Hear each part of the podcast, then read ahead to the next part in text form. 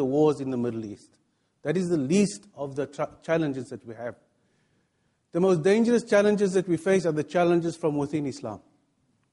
The most dangerous challenges that we face are from within the Muslims. The challenges that Muslims pose to Islam. The degree to which they go in order to trash, for example, the Sunnah of Muhammad sallallahu alaihi wasallam. Even going so far as to say scholarship is not required in Islam. Why should people learn Arabic and usul al-fiqh and hadith? Why? Why should they can just read the Qur'an in English and live according to that, and that would be enough for them? So these are the challenges. And these are the challenges that we may not be aware of. We may not discuss it. But certainly our children who go to university and go to school. Somebody was telling me the other day that there was a, they invite children from all the high schools to U C T once a year. And they give these children a topic to discuss. And the topic of discussion this year was, does God exist? So your child who's in matric, he goes to these functions uh, organized by University of Cape Town. And you know the University of Cape Town has a kind of reputation which says that they are the law and they are the best. And whatever they say, you know, is, uh, is, is, is like the Quran and Sunnah of Muhammad sallallahu alaihi wasallam. So our children go there and children come back totally confused. They don't know what to do about it, because those people obviously are professors and these are high school students. So you can imagine the gap between the two. And so the best answer that I give, very short answer when parents come to me like that, I say to them, there's one topic they'll never put on the agenda. Did Muhammad exist? We can't. Because Muhammad sallallahu alaihi wasallam existed. The whole world acknowledges that Muhammad sallallahu alaihi wasallam was born in Makkah and died in Medina, and he lived for sixty-three approximate years, and he... his whole life is within the ambit of historians. He lived in the full light of history. And everybody acknowledges that. That I won't say. Why? Because if we admit that Muhammad sallallahu alaihi wasallam is not a figment of somebody's imagination, that he really existed, it means the Quran existed, and it means by logically that Allah subhanahu wa ta'ala exists, because Allah subhanahu wa ta'ala revealed the Quran to Muhammad sallallahu alaihi wasallam. This morning I was just fleetingly looking at one of the books lying on my table, and this book was written by, uh, I always forget his name, uh, the physicist in England who's in a, in a wheelchair. What's his name? Yeah. Mm. Hawkins. And he he wrote a book in in the eighties uh, called. Um, Uh, something about time. Can't remember the exact title. A Brief History of Time. He wrote a little book called The Brief History of Time. And he's recognized to be one of the greatest cosmologists and uh, uh, and uh, authority on uh, many, many subjects about the universe and how the universe functions and time and all that kind of thing. Great, great scholar. And... Uh, I flicked through the, some of the pages in the book. I'm reading it at the moment. I read it a few years ago and I read it again this morning, in between preparing my khutbah. And one of the things that caught my attention on one of the pages was, he says that, and I smiled to myself and I said, subhanallah. He said, they, they've been discussing these great scientists in England and France and Germany and wherever they are. In the nineteenth century and twentieth century, they were discussing the universe. The stars, uh, black holes, uh, those of you know about it. And he says one of the issues they never discussed and could never come to a decision on was, is the universe expanding or is the universe contracting or is the universe stable? In other words, not contracting, not expanding, staying exactly the same. Some said the universe was contracting, but never, he says nobody ever said the universe was expanding. But I read another three pages after that, and nowhere does it refer to the Quran. Because the Quran is the only book that clearly says, وَإِنَّا لَمُوسِعُونَ وَإِنَّا لَمُوسِعُونَ Allah subhanahu wa ta'ala says, and we have expanded the universe. The universe is an expanding universe. So even in nineteen eighty, they, they didn't, they, the world didn't know that Allah subhanahu revealed in the Quran. If he had just made effort with all his wisdom and brains and intelligence, to have read this, وَإِنَّا لَمُوسِعُونَ. You would have found that the creator of the universe says what, I, what is happening to the universe. It's a, or it's an expansive, it expands or gets bigger and bigger and bigger all the time. But that's not the topic of our discussion. So today, inshallah, I'm going to give you brief analysis, very brief, because it's a very, it's a, it's a, it's a very wide subject to discuss the Nabi sallallahu alaihi wasallam and his ahadith. But I want to say, state categorically from the beginning that these are challenges. People come and say today, why must you follow the hadith? When there is so much controversy about a hadith, why don't we just follow the Quran? It sounds like a plausible argument. Maybe we'll get out of all our problems if we don't go to the hadith, but just go to the Quran and study the Quran and live according to the Quran. And disregard the hadith of Muhammad sallallahu alaihi wasallam, and disregard the sunnah of Muhammad sallallahu alaihi wasallam. On the surface, sounds like a pretty good idea. Maybe one could do that. You know, maybe it will solve all our controversies. Subhanallah. We know that through the centuries, since the coming of Muhammad sallallahu alaihi wasallam, and before him, and we know the Nabi sallallahu alaihi wasallam had referred to the Sharia before him, the Sharia of Isa, the Sharia of Musa, and many of the laws that we have today has been extracted and put into the Quran by Allah subhanahu wa ta'ala, the same laws that were given to Musa and Isa and so forth, like Salah for example, like fasting and so forth and so on.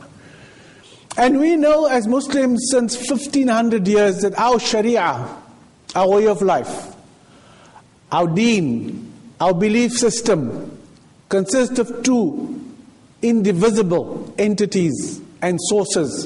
One is called Al-Quran, which was revealed to Muhammad sallallahu alaihi wasallam, and the other was the is the Sunnah of Muhammad sallallahu alaihi wasallam.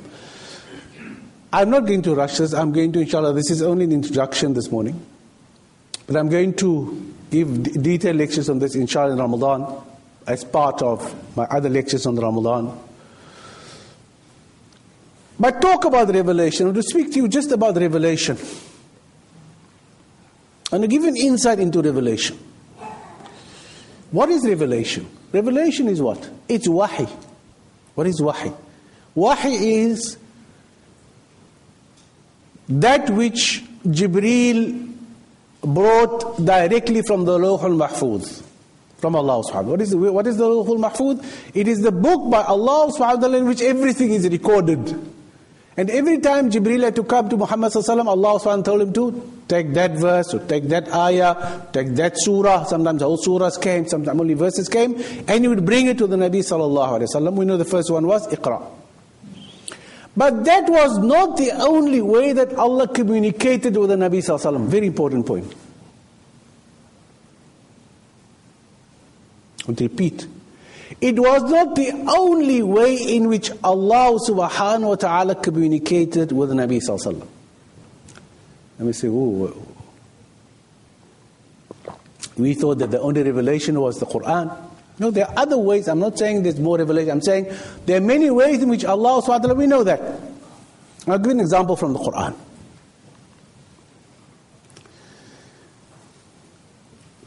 The Nabi sallallahu alaihi wasallam, when he was in Makkah, he was commanded to make salah by Allah subhanahu wa ta'ala. Two rakahs in the morning, two rakahs in the evening. We know that. And what was his qibla? To where did he pray? To which qibla did he pray? Not Palestine, Jerusalem. Palestine is a very big country, my brother. You must be very specific. Nabi sallallahu alaihi wasallam prayed towards Jerusalem. Where was he praying when he prayed in Makkah? In the haram. Correct? He was praying in the haram. But where was his qibla? He wasn't praying towards the Kaaba. Where was he praying towards? He was praying towards Jerusalem. When he came to Medina, the Nabi sallallahu alaihi wasallam always had this wish, Ya Allah, please don't want to change the Qibla, in his mind. So look up in the sky and he used to say, Ya Allah, you know, not verbal, and it's in the Quran, you know. You say, Ya Allah, you know, my heart feels, longs to turn towards Makkah. So eventually Allah subhanahu wa ta'ala qibla. فَوَلُّوا وُجُوَاكُمْ شَطْرًا. I came, oh Muhammad sallallahu alaihi wasallam, from today you can turn, I know, Allah says, I know what you want, Muhammad sallallahu alaihi wasallam, I know what you want. You want to turn towards Makkah. Today I'm give, granting you a wish, turn towards Makkah. And the Sahaba also related, they were in Salah at Masjid al-Qiblatain, And the wahi came and the message came and they turned from facing Masjid al-Aqsa and they turned facing the Kaaba. Now the question arises. There is nowhere in the Quran where Allah says, "O Muhammad, in Makkah you must pray towards Masjid al-Aqsa." There is no reference in the Quran to say, "Oh Muhammad sallallahu alaihi wasallam, I've made two rakats in the morning for you to make salah before the five times salah became farad." Because remember, salah only became farad where? In Medina, not in Makkah.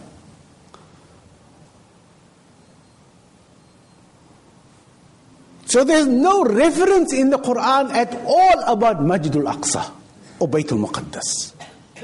So where did the Nabi Sallallahu Alaihi Wasallam get that message from? After all, he wanted to pray towards where? He wanted to pray towards the Kaaba from day one. But he prayed towards Masjid al-Aqsa. Yet there's no reference in the Quran where Allah says pray towards Masjid al-Aqsa. So where did that information come from? It means that there were other means by which Allah Subhanahu wa Ta'ala communicated with the Nabi Sallallahu Alaihi Wasallam. And I mean, other examples, I mean, Allah subhanahu communicated with Nabi Ibrahim through what? To slaughter his son. Through the revelation? How? Through dream.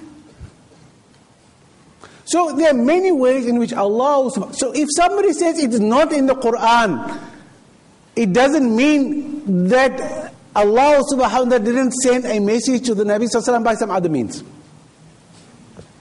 And that is why Allah subhanahu wa ta'ala tells us in the Quran about Muhammad's words. What does Allah say?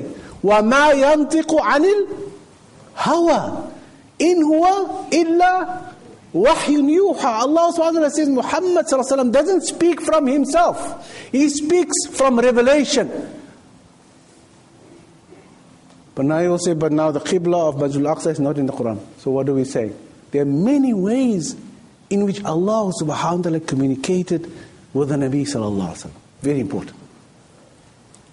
Inshallah, in my lectures in Ramadan, I will expand on that. But just uh, two examples from the Quran how Allah subhanahu wa ta'ala communicates with the Anbiya alayhim as-salatu was-salam. And of course, on the Mi'raj, Allah spoke directly to the Nabi sallallahu alayhi wa sallam. Bila wasita, without any medium or intermediary in between. We know that. So that's also a way of where Allah subhanahu wa ta'ala spoke to the Nabi and the other Anbiya alayhim as-salatu was-salam. So today we find the skepticism, doubt. Doubt about what? Doubt of the attitude of Muslims and non-Muslims towards the Sunnah of Muhammad sallallahu alayhi wa sallam. Some of them reject the entire corpus of hadith. Others reject some hadith. Others say hadith are weak and so forth and so on. And most of the people who make these statements are people who do not know any Arabic. Most of these people are people who read where? Wikipedia. Hmm? The first thing, the first port of call is Wikipedia. And what is Wikipedia? Wikipedia is what I wrote, write, and you write, and somebody else writes, and you want to add some. Wikipedia says there at the bottom, you want to add something to this discussion? Please go ahead. If you want to put something in here, please go ahead. So today, the demand of the time is for us to produce scholars who know the classical laws of the Quran, who know, first of all, the language of Arabic, very important. Have studied their hadith, not by themselves, by reading books. There's no such thing as learning from reading books. If that was so, then Allah subhanahu wa ta'ala would have said, no, Jibreel, just a book to Muhammad sallallahu alayhi wa sallam. To just send a book to him. Or inspired him with a book. Why send Jibreel? Why give him a teacher? To teach him how to take wudu, teach him how to make salah. Because that is the methodology that the whole of Islam is based upon. This Islam is not based on a book. Of course, the Quran is now there. But initially, it wasn't written down. There was no book. How did the Sahaba know what happened? They memorized the Quran. And why did they memorize the Quran? Because we know the Quran was written down. by instruction of the Nabi Sallallahu Alaihi Wasallam during his lifetime. But that was merely for recording purposes. There is no incident in the time of the Nabi Sallallahu Alaihi Wasallam where a Sahabi sat with a written Quran in his hand reading it. Why not? Why didn't they make copies of the Quran during the time of the Nabi Sallallahu Alaihi Wasallam? In Medina, Muslims became more and more. No. Why? Because the Quran was taught by one Sahabi to the other Sahabi from what he heard from the Nabi Sallallahu Alaihi Wasallam. Alayhi salatu wasalam. Memory. Our modern systems of education, which comes from the West, have trashed memory. They don't rely on memory. They say, oh, people go, you know, in the madrasas, they, they, they learn by rote, by memorization. But it's the best form of secure knowledge. And we know that today. The internet teaches us that. I've just mentioned Wikipedia. People can write anything. They can change anything. They can write even a hadith and put it at the bottom, Bukhari and Muslim. Meanwhile, it's, it's a lie.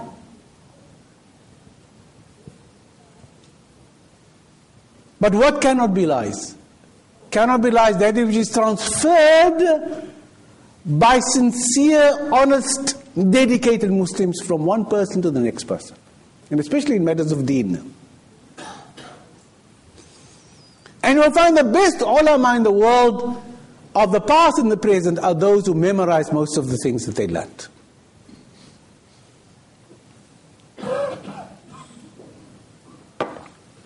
I wish I had memorized more than what I know.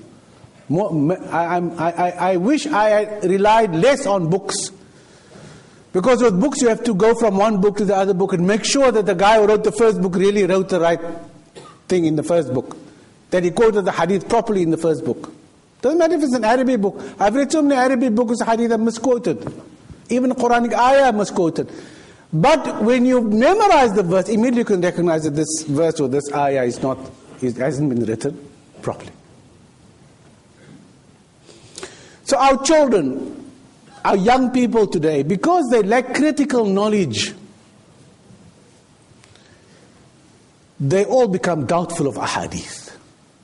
They become doubtful of, did the Prophet ﷺ really say this? Were these the words of Muhammad ﷺ? And I've, I've read quite extensively in the last two weeks all the opinions of those who reject the hadith of the Nabi ﷺ and say we should rely only on the Quran. That they've gone far astray from the deen.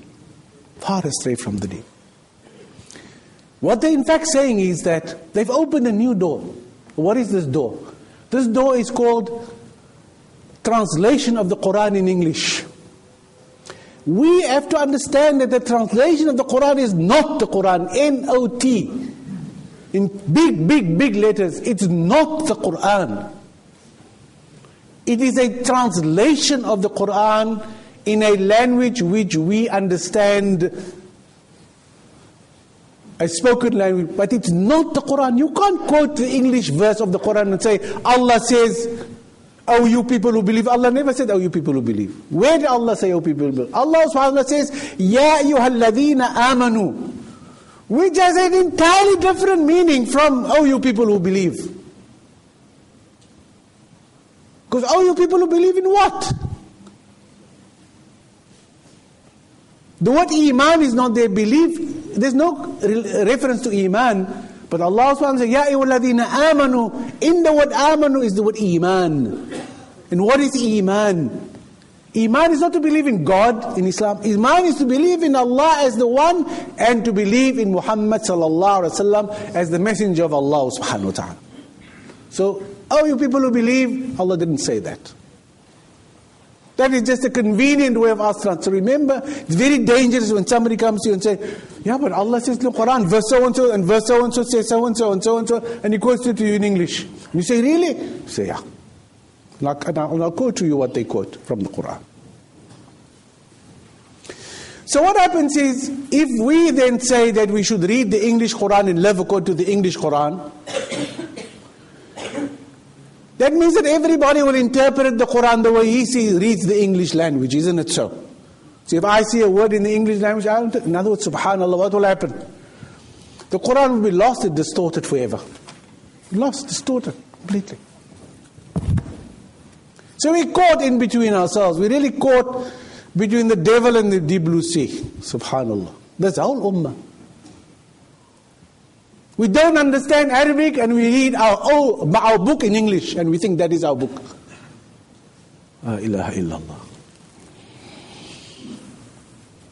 That's where we are. That's where we are, where we are. And those of us who read the Quran in Arabic don't know what we're reading.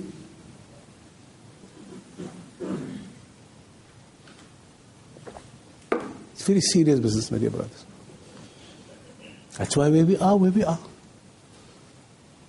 We're not producing the scholars that we're supposed to produce as an ummah. We spend millions and millions and millions of rands and we take out policies for our children to go to U C T and U W C and Oxford and Cambridge and, and we're very proud of them when they get graduate there. How much money have you spent for, to, to how much money have you saved to send your children to learn the deen of Allah subhanahu wa ta'ala? And I'm not saying send the child away, I'm saying I mean how many Muslim fathers are here who've sent their children just to learn Arabic, man? That's a fard kifaya. For every Muslim to at least know the Arabic language, for him to understand the Quran of Allah subhanahu wa ta'ala.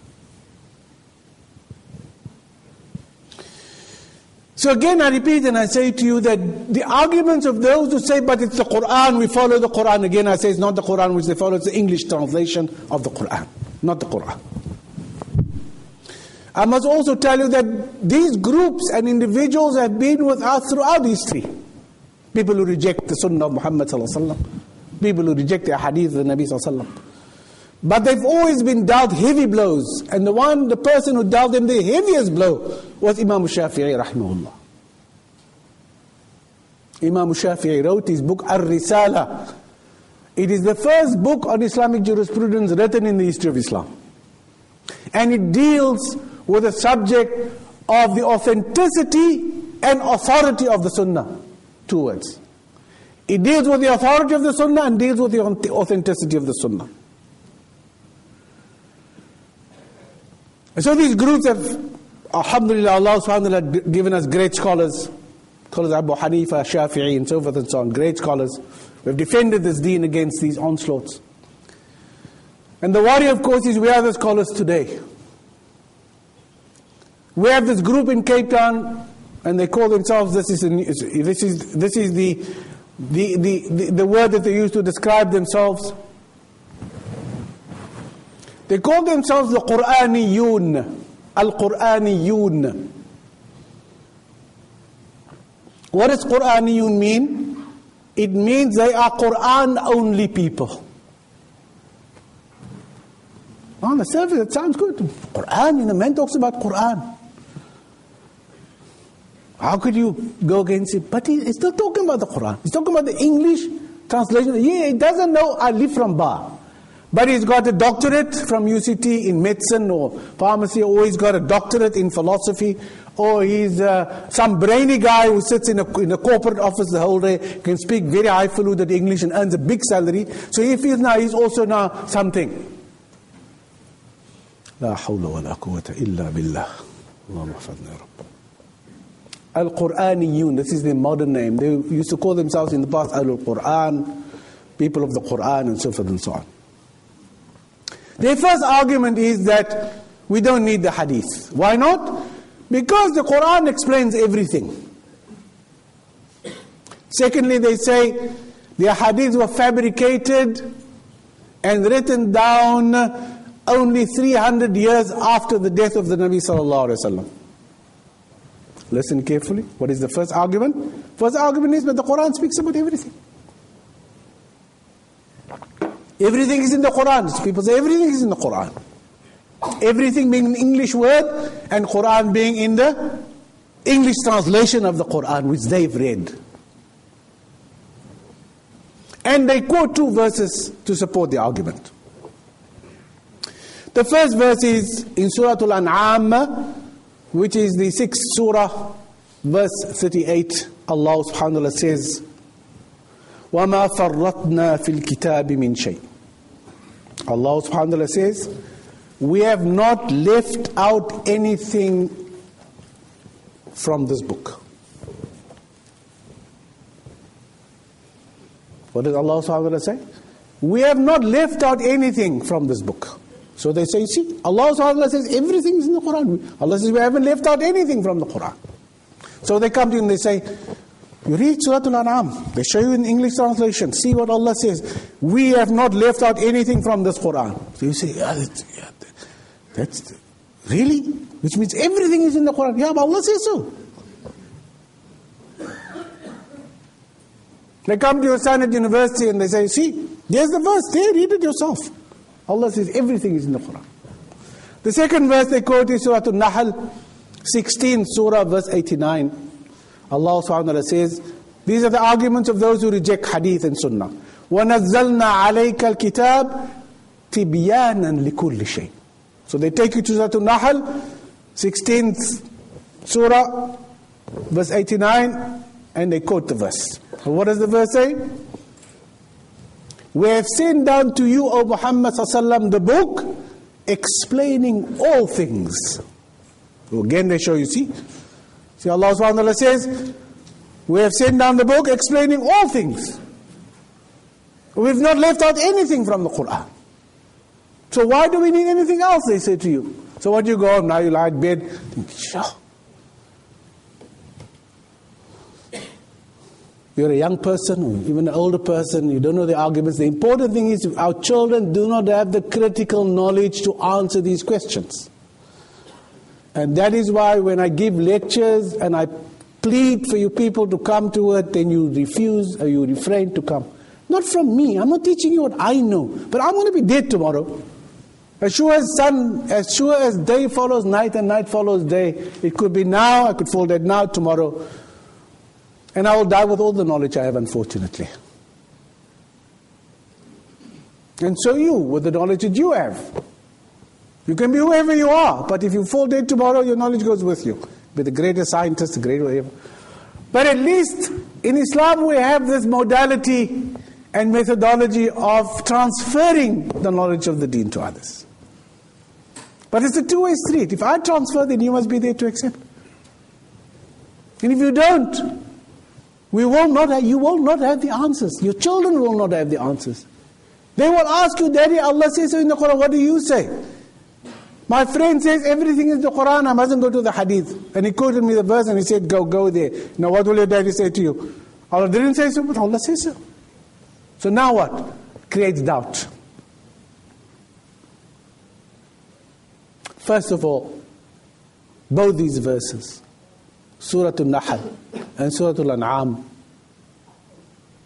were revealed in Makkah. That's number one. You don't know that, you see. Doesn't say there. Doesn't say when these verses. So both these verses were revealed when? In Makkah. Most of the Quran were revealed where? In Medina. So if Allah subhanahu said in Makkah when the Quran was only a third revealed, only one third of the book was revealed, we have not left anything out from this book. Which book was Allah subhanahu referring to? If Allah subhanahu meant that everything in this book, this, these verses would, should have been revealed when? The end. Should be in the last verses to be revealed. The last verse in the Quran should have been revealed to say what? We have not left anything out from this book. Isn't it so? So what does this mean then? Allah subhanahu said right at the beginning of Revelation, we have not left anything out from this book.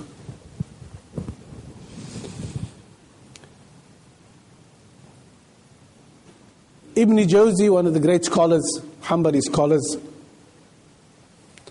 he says that everything and anything that Allah subhanahu refers to is that Allah subhanahu made everything clear in the Quran.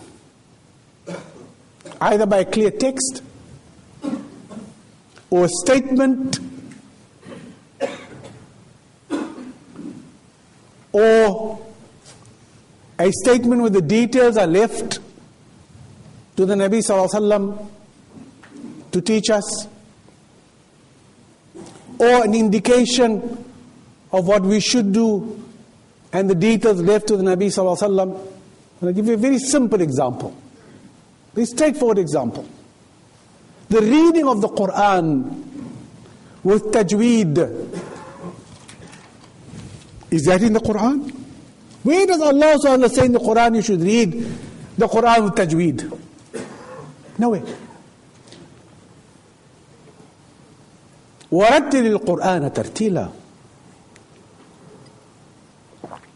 So where does all these intricate rules of tajweed and reading the Quran correctly come from?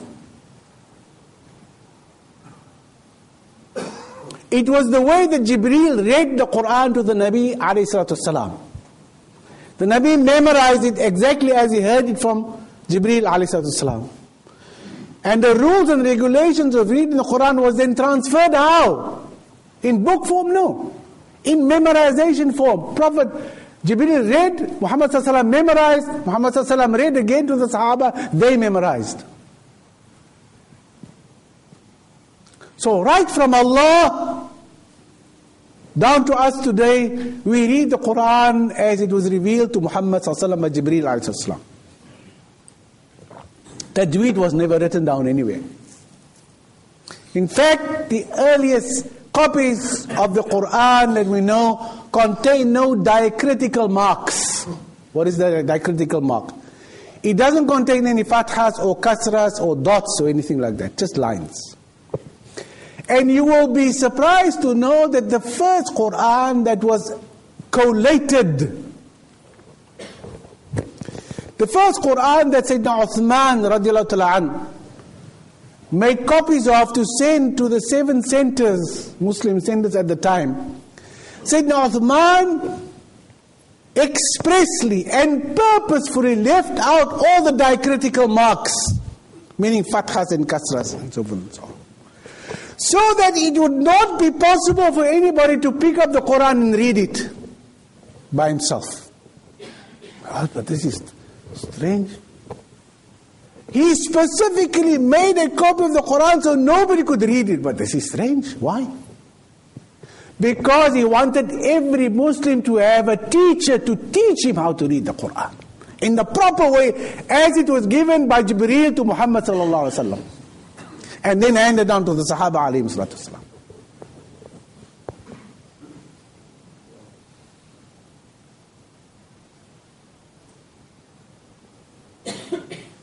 Meticulousness, love of Allah, love of the Quran. Nothing, there must be, there must be nothing that casts any reflection upon the Quran of Allah subhanahu wa ta'ala.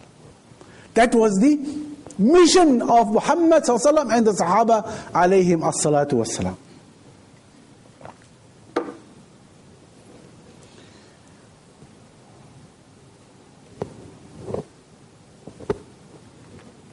Tawaf, I mean, just another example. Allah speaks about tawaf in the Quran, but nowhere does Allah say you must make seven times tawaf around the Baytullah. Neither does Allah say you must go in the anti-clockwise direction.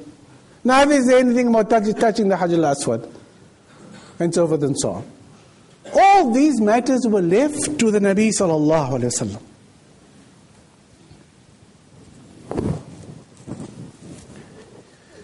In fact, the two verses which are quoted, Surah An-Nahl and Surah Al-An'am, where Allah says He left nothing out of the Quran, everything is in the Quran. The following verse, if that is true, then the verse I'm going to quote to you now contradicts the two verses which they quote from the Holy Quran. Of course, there is no contradiction in the Quran. Allah subhanahu wa ta'ala says again, Surah An-Nahl, verse forty-four, وَأَنزَلْنَا إِلَيْكَ الذِّكْرَ لِتُبَيِّنَ لِلنَّاسِ مَا نُزِّلَ إِلَيْهِمْ. Allah subhanahu wa ta'ala says, and we have, so in the, what do they say? They say that everything is in the Quran, we don't have to go anywhere else. Just read the English translation of Yusuf Ali and you, you're fine, you're on your way. does Allah say? Yeah, Allah subhanahu wa ta'ala says, وَأَنزَلْنَا إِلَيْكَ الذِّكْرَ. And we have sent down to you, O Muhammad sallallahu alaihi wasallam, the dhikr, the Qur'an, the remembrance. Why? لِتُبَيِّنَ لِلنَّاسِ, so that you may explain to, to mankind. Not to Muslims, so you may explain to mankind مَا نُزِلَ إِلَيْهِمْ, what was revealed to them. What does the first two verses say? Everything. Allah's put everything in the Qur'an. But yet, Ya Allah subhanahu wa ta'ala says, but Muhammad, we've asked, we've sent you to explain to people the Qur'an. Which means there are many things which was left to the explanation of Muhammad sallallahu alayhi wa sallam. In Allah subhanahu wa ta'ala, Surah Al-Anbiya, twenty-first Surah, verse seven, فَاسْأَلُوا أَهْلَ الذِّكْرِ إِن كُنْتُمْ لَا تَعْلَمُونَ. Allah says, and ask those who know the book, who know the dhikr, who have knowledge, in kuntum la ta'alamun, if you don't know. Why didn't Allah just say, go to the Qur'an if you don't know? Allah says, no, no, Allah don't go to the Qur'an. Allah says, فَاسْأَلُوا أَهْلَ الذِّكْرِ. Ask the people with knowledge. Ask the people who know the Qur'an. Ask them if you don't know. And therefore, and therefore Allah subhanahu wa ta'ala, and who was the person par excellence knowing the Qur'an? Muhammad sallallahu alayhi wa sallam. Par excellence. And then Allah subhanahu wa ta'ala says, of course, the famous verse in Surah Al-Hashr, verse fifty-nine, Surah fifty-nine, verse seven, Allah says, وَمَا آتَاكُمُ الرَّسُولُ فَخُذُوهُ وَمَا نَهَاكُمْ عَنْهُ فَانْتَهُوا وَاتَّقُوا اللَّهُ. Allah says, وَمَا آتَاكُمُ الرَّسُولُ فَخُذُوهُ. And whatever Muhammad gives you, take it. وَمَا, ma, ma means, ma is an all-inclusive generalization. وَمَا آتَاكُمُ الرَّسُولُ. And Allah says, whatever Muhammad gives you, فَخُذُوهُ, take it. وَمَا نَهَاكُمْ عَنْهُ فَانْتَهُوا, whatever He forbids you from, stay away from it. Allah could have said, and what Allah, Allah gives you, and what, whatever Allah gives you, take it. And whatever Allah pro prohibits you, don't go near it or don't do it. No. Allah doesn't say what Allah says, and what Allah is giving. مَا أَتَاكُمُ الرَّسُولُ. Whatever the Prophet gives you, take it. And whatever he prohibits you from, don't take it. Why did Allah say that? Why didn't Allah say, what I give you, take it. What I give you, and what I prohibit you. Because we know that is standard. Because Allah subhanahu wa ta'ala wants to implant in the minds of the Muslim that everything Muhammad said and did was in compliance with Allah's law, was in compliance with Allah's intention, was in compliance with Allah subhanahu wa ta'ala was pleased with. So how can we reject the hadith of Muhammad sallallahu alaihi wasallam, or the sunnah of Muhammad sallallahu alaihi wasallam? The second argument, that those who reject hadith, the Qur'aniyun, these new-spirited intellectuals, with their masters and doctorate degrees and their big salaries and their understanding of the Arab, of the English language, and they now feel they are all now become prophets, all these intellectuals. They say, hadith, people only wrote it down three hundred years after the Nabi sallallahu alaihi wasallam. So how authentic can it be?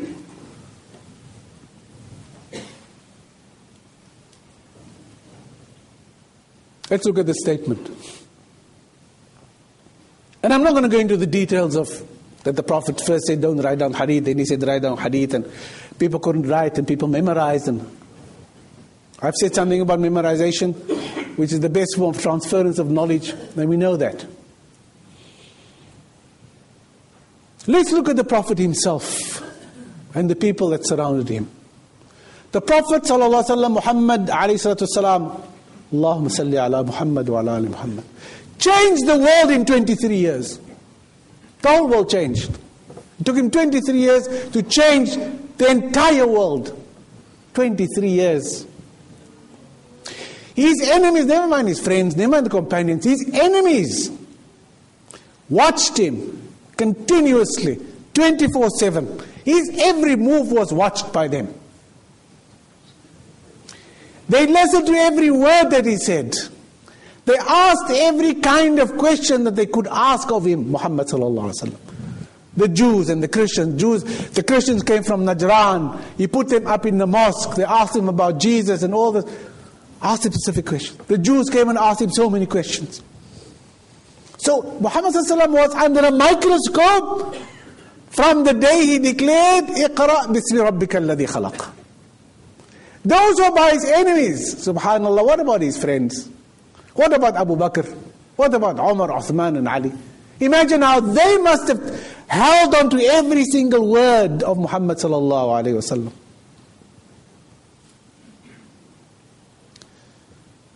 And after his death, a lot of details in between, of course.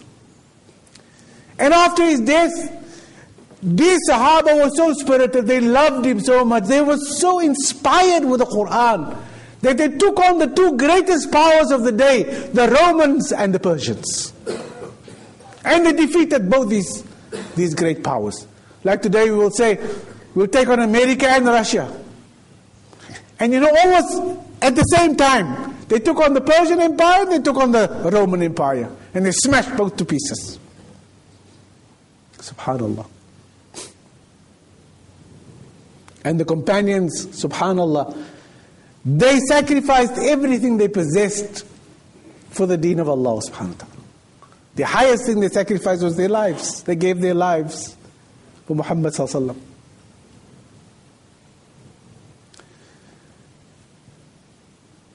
How is it possible that these people who die for him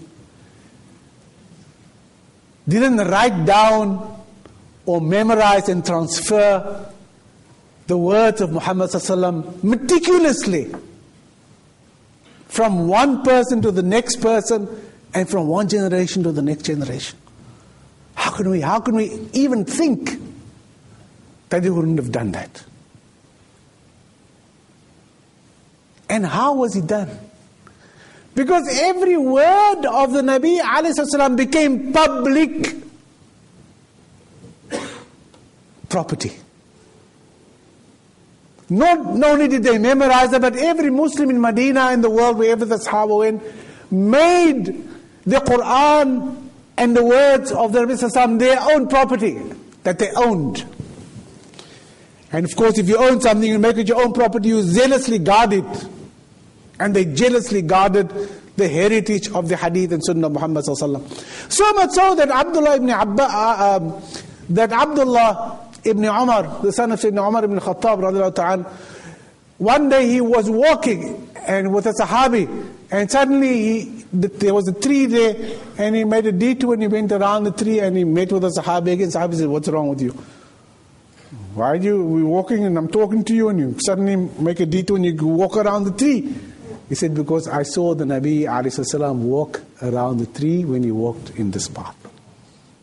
Imagine how meticulous, that wasn't part of the Sunnah.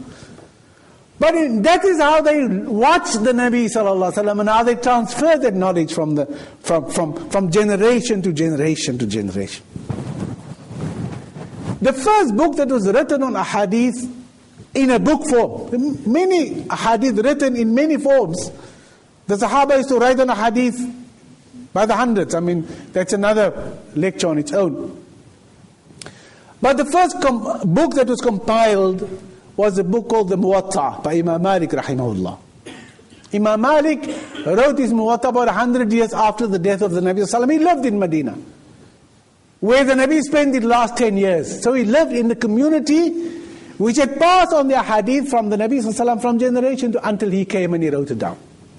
And Imam Malik taught this hadith in the Masjid an-Nabawi. He had a, he had his class in the mosque of the Prophet ﷺ where he taught his muwatta, the hadith of the Nabi. Not a single person objected to his teaching, nor to a single hadith which he quoted from the Nabi ﷺ. These were Muslims who prepared to give their life for the Nabi ﷺ. I think if Imam Malik had quoted one hadith wrongly, or did anything wrong in terms of the hadith of the Nabi ﷺ, he wouldn't have lasted a single day. So there was a lot of love. So this re- recording of the hadith of the Nabi ﷺ was something which was took pride of place amongst Muslims, even today. Look at the pride of place that the Qur'an takes amongst us and the memorization of the Qur'an. And it was given to Muhammad ﷺ fifteen hundred years ago. And it's unchanged until, until today. So those who reject hadith not only reject the authenticity of the hadith, meaning they say, oh, hadith is, you know, so many people, so many chains. They also reject the authority of the hadith, meaning the authority of Muhammad sallallahu alaihi wasallam. It's like if I say to you, is there's a town in China called Beijing. You don't believe me, I'm sure you don't believe me. I hope you believed everything I said before this. And, I, and, and you will believe me, and I will believe anybody who says to you that Beijing is in is the capital of, of China. Even if you've never seen it. But why do you believe it? Because so many people have come to tell you that Beijing is in China. Hundreds of thousands, or just in your own circle. It would be impossible for anybody to make up such a lie. Impossible for people to come together and say, let's all agree that Beijing, we know Beijing is in, in New York, but let's tell the world that it's way in China. That's a lie, isn't it? Is that possible? Not possible. Because too many people know that Beijing is in China. Similarly with a hadith mutawatir. A mutawatir hadith is a hadith which was narrated by many people from the mouth of the Nabi ﷺ up to today. Memorized by many people. For example, when the Prophet ﷺ said, خُذُوا عَنِّي مَنَاسِكَكُمْ فَإِنِّي لَا أَدْرِي لَعَلِّي لَا أَلْقَاكُمْ بَعَدْ عَمِنَ هَذَا. On the, on, uh, he was standing in the... Uh, in, uh, in, in Mecca, and he said to the Sahaba when they, when, when they all gathered to perform the first tawaf, and he said, take from me the rights of Hajj, for I will not know whether I will be with you again next year. Hundreds of thousands reported that hadith from the Nabi sallallahu alaihi wasallam. It's called a mutawatir hadith.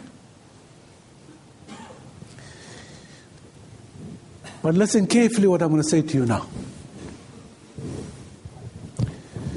So how was the hadith, the mutawatir hadith, which is both authentic and authoritative, how was it related from the Nabi sallallahu alaihi wasallam? By who was it narrated, first of all? Who heard it from the Prophet? Who heard it? The Sahaba, companions of the Nabi sallallahu alaihi wasallam. And they transmitted it to who? To us, isn't it?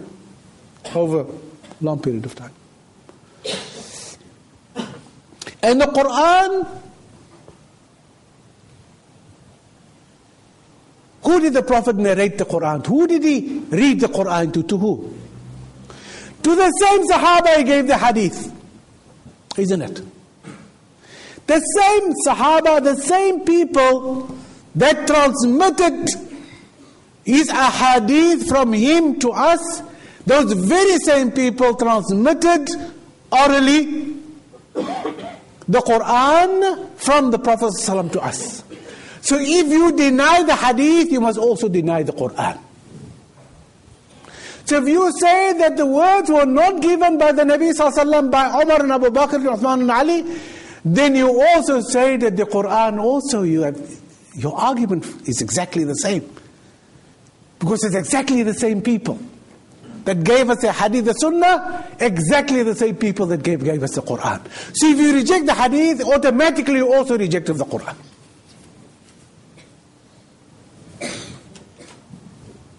So what are you?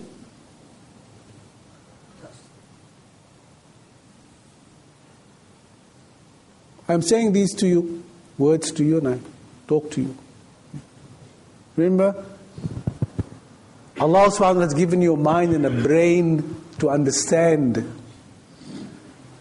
And it's for you to weigh the arguments. And more importantly, for you to transfer those arguments which, which make sense to you. So there are many questions that those who reject hadith has to answer for. First of all, the first question is, the Qur'an was given the same way as the hadith. If you reject hadith, you have to reject the Qur'an. No two ways about it.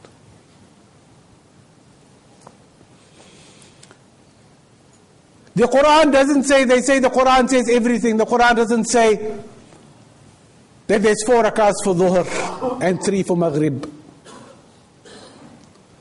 The Qur'an doesn't say how much zakah you pay on gold and how much you pay on, how much silver you pay it on. The Qur'an doesn't say two and a half percent you must pay in zakah.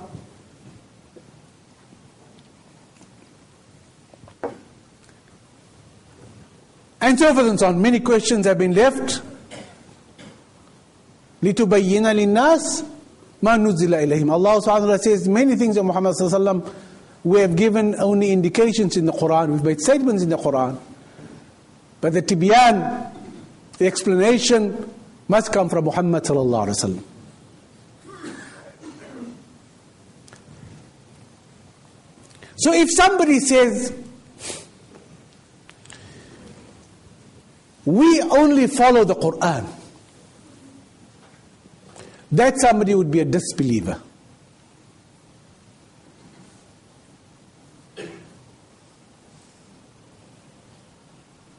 Why would he be a disbeliever? Because for him, Muhammad sallallahu alaihi wasallam would not be a messenger. He would be just a pipe through which the Qur'an came from the one side to the other side. And what do we say? Ashhadu an la ilaha illallah wa ashhadu anna Muhammadan Rasulullah. We don't just say Ashhadu an la ilaha illallah full stop. So if you say follow only the Qur'an, you must only say Ashhadu an la ilaha illallah full stop. Because you don't accept the authority nor the authenticity of the ahadith of Muhammad sallallahu alaihi wasallam. You don't admit that he was a messenger of Allah, not just a pipeline through which, he was a messenger. He was given the message and he was given the authority to explain the message to us.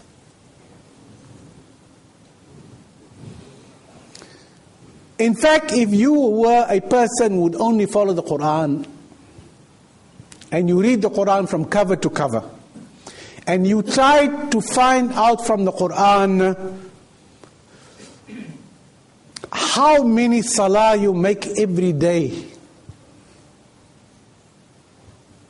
and how many raka'at you should make every day, purely just by reading the Qur'an. Because you, you of course, you don't follow the Sunnah nor the uh, ahadith of the Nabi sallallahu alaihi wasallam. You would come to the conclusion that you should play only one raka'ah every day.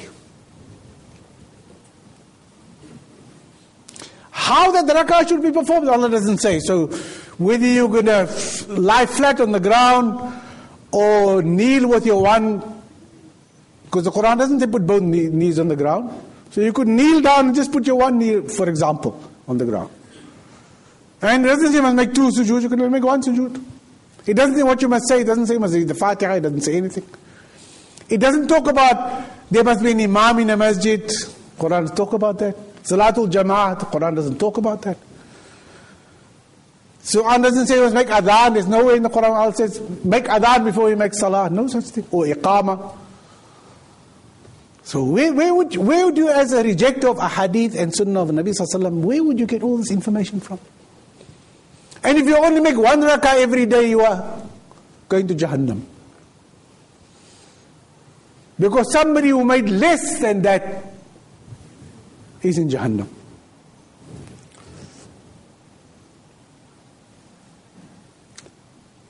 I went to Jummah last week and I listened to the Imam, and he, he told a nice story which I want to end up with about Salah, because we're talking about Salah.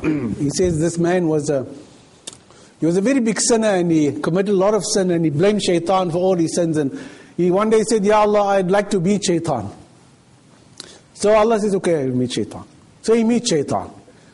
So he says to Shaitan, you are the you the guy, you you you know you the cause of all of my troubles, all the wrong I've done all the time. You the guy, but you look such a good person. You look like a nice guy. I mean, you know, Of course, he was in the form of a human being. He looked like quite a nice guy. So Ishtar said, yeah, what do you want from me? He says, man, don't you want to, can I accompany you for the day? Can I, you know, I'll go around with you and see what you do for the whole day? So Shaitan said to him, fine, you can go with me. I don't mind. You can tag along, you know. So he tags along with Shaitan the whole day. Come Isha time, after Isha, he says to Shaitan, man, you know, you, I did nothing wrong today. You didn't teach me anything wrong, you know. I mean, you haven't misled me, nothing, you know. You've been quite a good Shaitan today. And, um, you know, so I'm going to invite you for a meal, you know. Come home for a meal, you know. Come and have, come and have a meal with me. So Shaitan says, okay. So he goes home and he tells his wife, you know, I've got a customer, I've got a friend, you know, put the food on the table, and the wife dishes up, and he says to Shaitan, Bismillah, you know, says Shaitan, no, have some. Shaitan says, no. Shaitan says, no, I don't eat with Shaitan. so, so he says, but this is strange, you are Shaitan. What are you saying now? You're saying, I'm Shaitan, but I'm not Shaitan, you are Shaitan. Shaitan says, no, no, I don't eat with Shaitan. He says, well, explain yourself. He says, you know, he says, you know why I'm Shaitan? Do you know why I am Shaitan? You know I'm Iblis? You know why I'm Iblis? Why I'm Shaitan? He says, I met you this morning. You didn't make dhuhr. I was watching you. You didn't make asr. You didn't make maghrib, and you didn't make isha. And you know I, why I'm called Iblis and Shaitan? Because I refuse just to make one sujood. You've missed so many sujood for dhuhr, so many for asr, so many for maghrib, so many for isha. Who's Shaitan now? I became Shaitan, I missed just one, one, I just missed. Subhanallah, if I just made one sujood, I would have still been the, the what? The chief of the angels in heaven. Subhanallah. So, and where do we get the salah from? It was a gift given by Allah subhanahu wa ta'ala straight to the Prophet ﷺ. And who told us four rakats for dhuhr and three, four for asr and so forth and so on? It was given to us by Muhammad sallallahu alaihi wasallam. And that knowledge, and where did the Nabi make his salah? In Masjid an-Nabawi. And how many people prayed behind him? Thousands upon thousands. And they brought it and gave it to us. Subhanallah. So if people come with the arguments, and this is rife, you may not understand how rife this is. You'll pick this up all over the place. Oh, hadith is weak, you know, this one says that, that one says this, only follow the Quran. May Allah subhanahu wa ta'ala protect us, inshallah.